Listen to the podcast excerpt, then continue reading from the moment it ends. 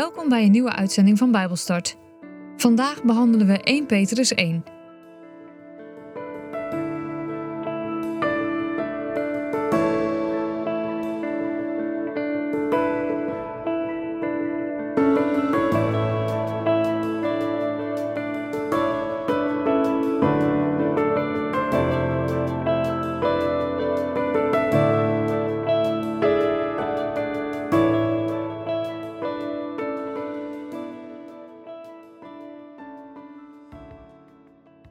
Ik lees met jullie uit de basisbijbel 1 Petrus hoofdstuk 1. Petrus, een boodschapper van Jezus Christus, schrijft deze brief aan de vreemdelingen die in Jezus geloven en die verspreid in het buitenland wonen. In Pontus, Galatië, Cappadocië, Azië en Bithynië. Zoals God van plan was, heeft Hij jullie geroepen om bij Hem te horen. Hij wilde dat jullie gehoorzaam zouden worden aan Jezus Christus. Hij wilde dat jullie je door zijn bloed zouden laten schoonwassen. En door de werking van zijn geest horen jullie nu bij God. Ik bid dat God in steeds meer dingen goed voor jullie zal zijn. Ook dat jullie steeds meer van Gods vrede zullen hebben. We zijn de God en Vader van onze Heer Jezus Christus heel erg dankbaar. Want omdat Hij zo goed en liefdevol is, heeft Hij nieuwe mensen van ons gemaakt. We zijn opnieuw geboren. Dat heeft Hij gedaan door Jezus Christus uit de dood terug te roepen en weer levend te maken. Daardoor kunnen we vol hoop zijn. Want nu verwachten we een erfenis die nooit zijn waarde zal verliezen. Die erfenis ligt voor jullie klaar in de hemel, het eeuwige leven. Gods kracht bewaart en beschermt jullie door het geloof. Zo kunnen jullie aan het eind van de tijd het eeuwige leven krijgen. Wees daar blij over. Ook al wordt jullie geloof nu op allerlei manieren op de proef gesteld. Maar daardoor zal blijken of jullie geloof wel echt is. Echt geloof is kostbaarder dan zuiver goud. Goud wordt in het vuur zuiver gemaakt. Zo wordt ook jullie geloof door het vuur van moeilijkheden zuiver gemaakt. En wanneer Jezus Christus terugkomt, zullen jullie door Hem worden geprezen voor jullie zuivere geloof. Jullie hebben Hem nog nooit gezien. Toch houden jullie van Hem. Jullie geloven Hem en zijn heel erg blij dat jullie door Hem zijn gered. En gered worden is immers het doel van het geloof. De profeten hebben al over die redding geprofeteerd. Ze hebben geprobeerd te begrijpen hoe die redding zou komen. De geest van God had al aan hen verteld dat de Christus zou moeten lijden. Ook had hij hun al verteld over de hemelse macht en majesteit die hij daarna zou hebben. Maar ze begrepen niet wanneer dat zou zijn en hoe het precies zou gebeuren. Maar God liet hen zien dat zij dat zelf nog niet hoefden te begrijpen. Wat zij daarover zeiden, was bedoeld voor de mensen die na hen zouden leven, namelijk wij. Ze spraken toen al over de dingen die jullie nu hebben gehoord van de mensen die het goede nieuws aan jullie hebben verteld. Door de Heilige Geest, die van de hemel gekomen is, hebben zij jullie dat goede nieuws bekendgemaakt. En het goede nieuws is zo geweldig dat zelfs de engelen er meer over zouden willen weten. Houd je verstand er dus bij en let goed op. Vertrouw er helemaal op dat God goed voor jullie zal zijn op de dag dat Jezus terugkomt. Luister niet meer naar de verlangens van je oude ik. Die zijn nog uit de tijd dat jullie nog niets van het goede nieuws wisten. Maar luister nu als gehoorzame kinderen naar God. Hij heeft jullie geroepen om voor Hem te leven. God is heilig. Daarom moeten jullie ook heilig leven in alles wat jullie doen. Want er staat in de boeken: Leef heilig, want ik ben heilig. Jullie mogen Hem als Vader om hulp roepen. Hij trekt niemand voor, maar beoordeelt alle mensen naar wat ze hebben gedaan. Leef dan ook vol ontzag voor Hem, zolang jullie hier als vreemdelingen op aarde wonen. Hij heeft jullie vrijgekocht van de zinloze manier van leven die jullie van je voorouders hadden geleerd. Maar onthoud dat jullie niet met goud of zilver zijn vrijgekocht. Jullie zijn vrijgekocht met het kostbare bloed van Christus, het volmaakte offerlam. Hij was er al voordat de wereld werd gemaakt. Maar pas nu, aan het eind van de tijd, is Hij voor ons gekomen. God heeft hem teruggeroepen uit de dood en weer levend gemaakt.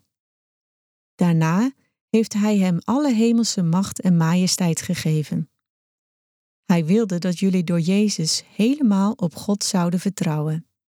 Door de Heilige Geest zijn jullie gehoorzaam geworden aan de waarheid van God. Nu is jullie binnenste helemaal schoon. Daardoor kunnen jullie werkelijk van de broeders en zusters houden. Houd dan ook altijd met je hele hart van elkaar. Want jullie zijn opnieuw geboren, nu niet uit sterfelijke menselijke ouders, maar uit God zelf, door het levende en eeuwige woord van God. Want in de boeken staat: De mensen zijn net als gras, en hun schoonheid is net als een bloem in het veld. Het gras verdroogt en de bloem valt af. Maar het woord van de Heer blijft voor eeuwig. En dat woord is het goede nieuws dat jullie hebben gehoord.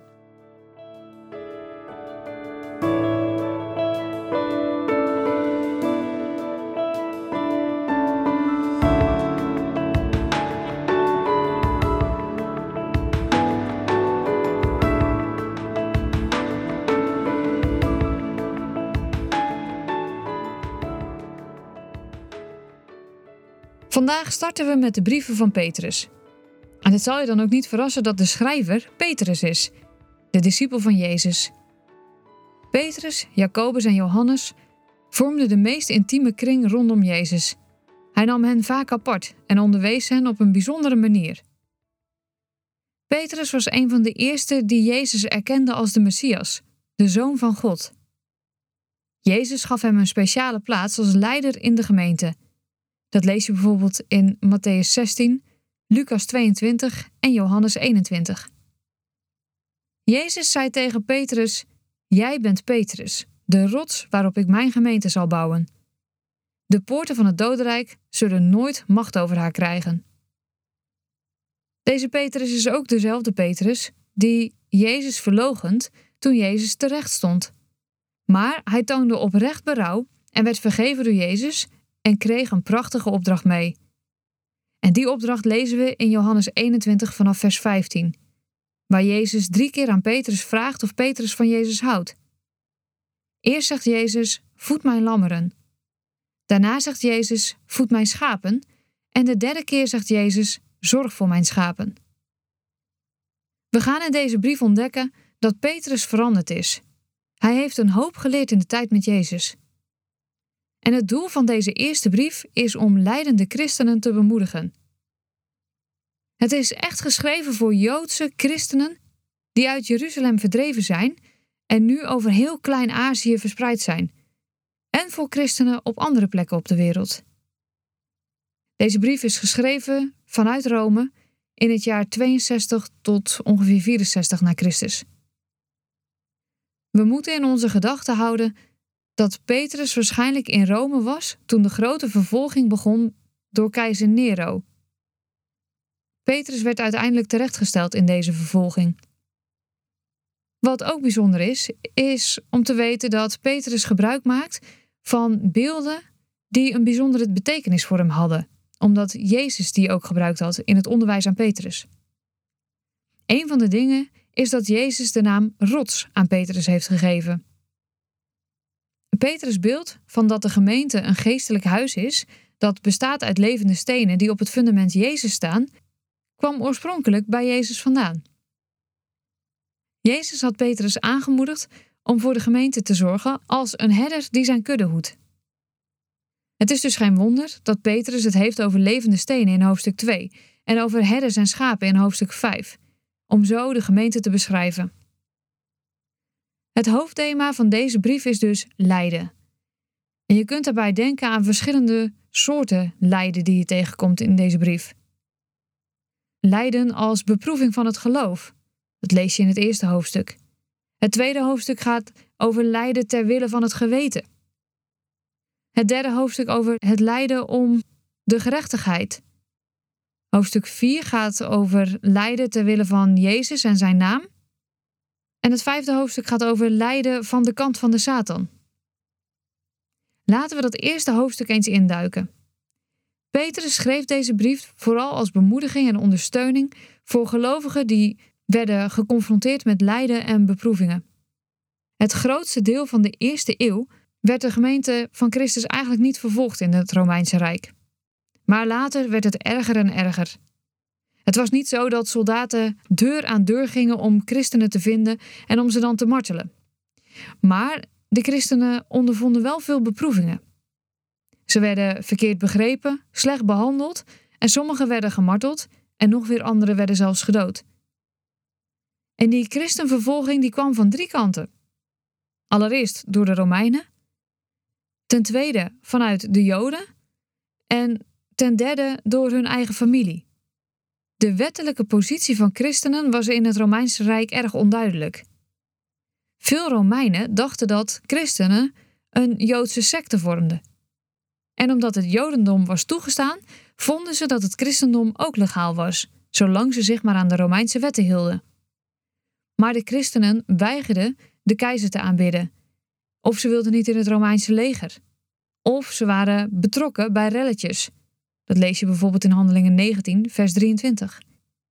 En daardoor konden ze door de burgerlijke autoriteiten worden gestraft. Veel Joden wilden niet juridisch op gelijke voet staan met christenen.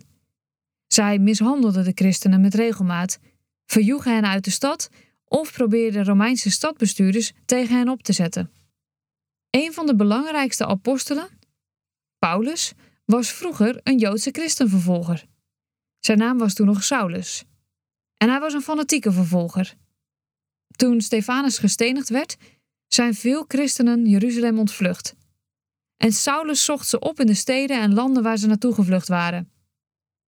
Hij begon aan een reis van meer dan 200 kilometer naar Damascus om christenen in de boeien te slaan en terug te brengen naar Jeruzalem. Maar we weten allemaal dat toen hij vlakbij Damascus was, Jezus aan hem verscheen. En vanaf dat moment veranderde Saulus radicaal en kreeg hij ook een nieuwe naam, Paulus. En we lezen in de Bijbel verschillende berichten. Sommige Joodse wetgeleerden kwamen tot geloof in Jezus, anderen niet. En dat zorgde voor moeilijke situaties. Een andere manier van vervolging kwam vanuit de eigen familie van een christen. De Romeinse wet had het zo geregeld dat het gezinshoofd absoluut gezag had over alle gezinsleden. Als een man van een gezin niet zelf ook christen werd, konden de vrouwen, kinderen en dienaren het verschrikkelijk moeilijk krijgen. Want als ze mishandeld werden, was er geen wet die voor hen opkwam. En als ze weggestuurd werden, konden ze nergens anders heen dan naar een christengemeente gaan. De eerste brief van Petrus is misschien wel speciaal geschreven voor nieuwe christenen en mensen die zich wilden laten dopen. Ze moesten gewaarschuwd worden voor de dingen die hen te wachten stonden. Petrus wil hun niet ontmoedigen met zijn brief, maar juist bemoedigen, zodat ze het hoofd konden bieden aan de verschillende vormen van vervolging en lijden. Deze brief van Petrus is nog steeds belangrijk voor christenen die net tot geloof gekomen zijn en voor christenen die beproevingen moeten doorstaan. Over de hele wereld leven ook nu nog steeds christenen onder regimes. En deze regimes vervolgen hen nog harder dan de Romeinen in de eerste eeuw. En dat is waar wij als TWR werkzaam zijn. Juist in die gesloten en gevaarlijke landen willen wij Gods woord verspreiden. Dat deden we vroeger bijvoorbeeld ook door het uitdelen van Bijbels. Maar tegenwoordig zenden we uit via lange en korte golf, via internet, luisterradio's, kleine verstopbare radio's. Je kunt het zo gek niet bedenken of we zenden erop uit. We zenden ondertussen uit in 275 verschillende talen. En dat doen we dus op verschillende manieren. En ook in die landen waar wij werkzaam zijn, wil TWR een boodschap van hoop laten klinken. Daar leven christenen nog steeds onder regimes. En vooral als hun eigen partner niet gelooft. Dan kunnen christenen in landen als China, Noord-Korea, Afghanistan, Pakistan, nou noem maar op, echt enorm veel risico lopen. Laten we hopen dat de brief van Petrus een bemoediging mag zijn voor de mensen die het lezen en horen. Want juist de mensen die in zo'n moeilijke situatie zitten, hebben het nodig om een boodschap van hoop te horen. En jij en ik kunnen daarbij helpen. Christenen zijn ook daar het mikpunt van onbegrip, spot of kwelling vanwege de mensen die hun niet begrijpen. En dat kunnen vrienden zijn, werkgevers of familieleden. En misschien herken je dat zelfs wel in je eigen leven: dat vrienden en familie, werkgevers, collega's je niet begrijpen omdat je christen bent, omdat je niet op zondag uit wil gaan, omdat je niet op zondag wil werken. Dan kun je ook in Nederland het mikpunt zijn van onbegrip. En je kunt je dan zo ontzettend alleen voelen. Voor de oorspronkelijke lezers van deze brief is het thema van deze brief hoop. En dat geldt ook vandaag voor ons nog steeds. Het is niet zo dat als je christen bent je geen gevaar meer loopt, dat je niet meer blootgesteld wordt aan rampen, pijn, ziekte of de dood. Het zijn beproevingen die ons, net als vervolging, heel afhankelijk kunnen maken en ons erop wijzen dat we afhankelijk zijn van Gods genade. En het is mooi om te zien dat Petrus zo veranderd is.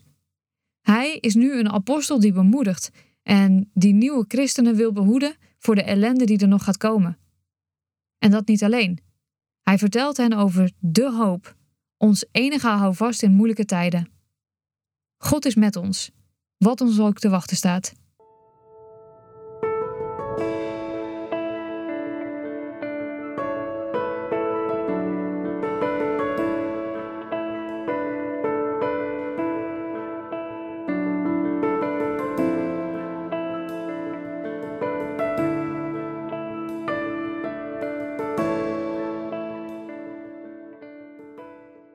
Was Bijbelstart, een programma van TWR. Het is gebaseerd op het Amerikaanse programma Through the Bible, ook wel TTB genoemd. En deze uitzending is een samenvatting van twee afleveringen. Wil je meer weten? Ga dan naar ttb.org of ga naar twr.nl/bijbelstart.